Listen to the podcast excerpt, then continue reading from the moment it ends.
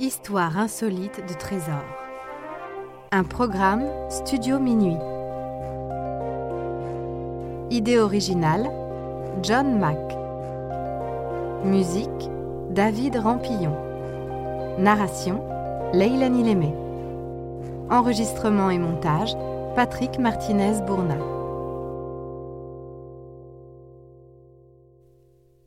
Le cambriolage du musée Isabella Stewart Gardner.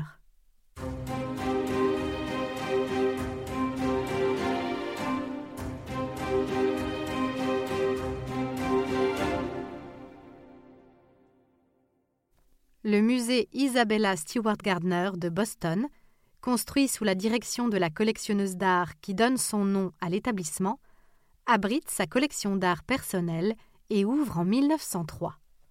Si l'extérieur ne paie pas de mine, l'intérieur, aménagé tel un palais vénitien, rassemble une impressionnante collection de 2500 peintures, dessins et objets.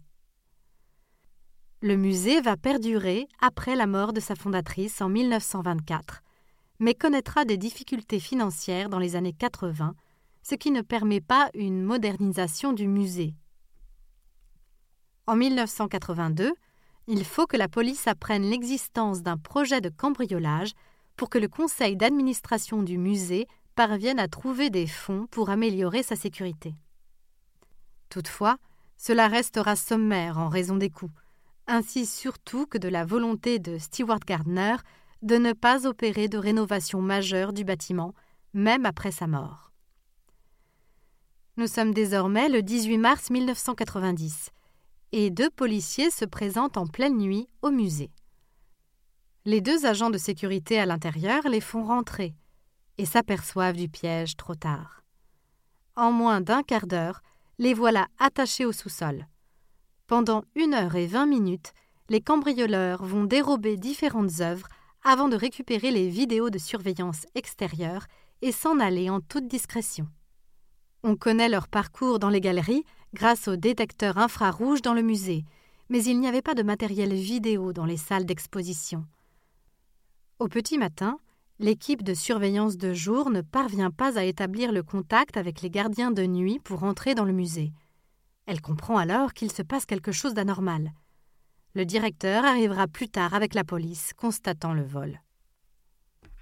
Parmi les treize tableaux dérobés, des œuvres de Rembrandt, de Degas, de Manet, ainsi qu'une toile de Vermeer, le concert, considérée comme l'œuvre d'art volée la plus chère de l'histoire, et composant à elle seule environ la moitié de la valeur du butin.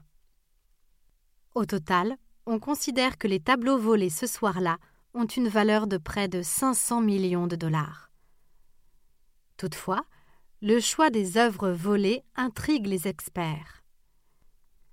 Même si certaines des peintures sont précieuses, d'autres le sont beaucoup moins, et les voleurs sont aussi passés près d'autres œuvres de très grande valeur sans les prendre. De plus, ils ne sont même pas allés au troisième étage, malgré le temps dont ils ont disposé, où étaient pourtant accrochés des tableaux parmi les plus précieux de la ville.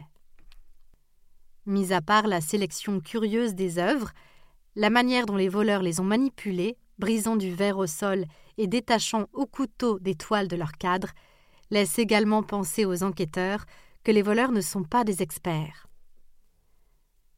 Les cadres vides des peintures volées restent accrochés à leur emplacement respectif, à la fois en hommage aux œuvres disparues et dans le respect des volontés d'Isabella Stewart Gardner de ne pas modifier la disposition des œuvres. Dans les jours suivant le cambriolage, en raison du manque de fonds du musée et de l'absence de police d'assurance, le directeur doit solliciter l'aide des maisons de vente aux enchères Sotheby's et Christie's pour amasser une récompense d'un million de dollars à quiconque délivrerait toute information pouvant mener à la récupération des œuvres. En 1994, la directrice Anne Hawley reçoit une lettre anonyme d'un prétendu tiers promettant le retour des œuvres contre une rançon de 2 600 000 dollars et l'immunité pour les responsables. Malgré une réponse positive, le maître chanteur rompit les discussions, inquiet de l'enquête du FBI, et cette piste ne put aboutir. Le montant de la récompense sera plusieurs fois augmenté jusqu'à atteindre 10 millions de dollars en 2017. Il s'agit de la plus grosse récompense jamais proposée par une institution privée. De plus, le délai de prescription étant dépassé depuis 1995, les voleurs et toute personne ayant participé au vol ne peuvent plus être poursuivis. Mais malgré cela, aucune information utile sur le cambriolage ou les œuvres ne fut portée à la connaissance des autorités. Pourtant, le FBI a suivi plusieurs pistes. D'abord, l'un des agents de sécurité, Robert Abbott, fut soupçonné rapidement à cause d'un comportement douteux ce soir-là. Mais rien de tangible ne put prouver quoi que ce soit, tandis que l'homme a toujours clamé son innocence. L'option la plus probable est ensuite la mafia de Boston. Mais là encore, aucun interrogatoire n'a porté ses fruits.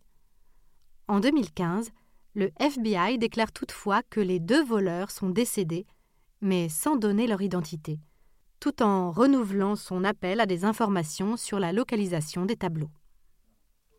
Les inspecteurs estiment alors que les cambrioleurs feraient partie du gang Merlino, des malfrats affiliés à la principale famille mafieuse de Boston, les patriarcats. La veuve de l'un d'eux, Robert Garant, décédé en 2004, a déclaré au FBI des années plus tard que son époux a bien été en possession de certaines toiles volées.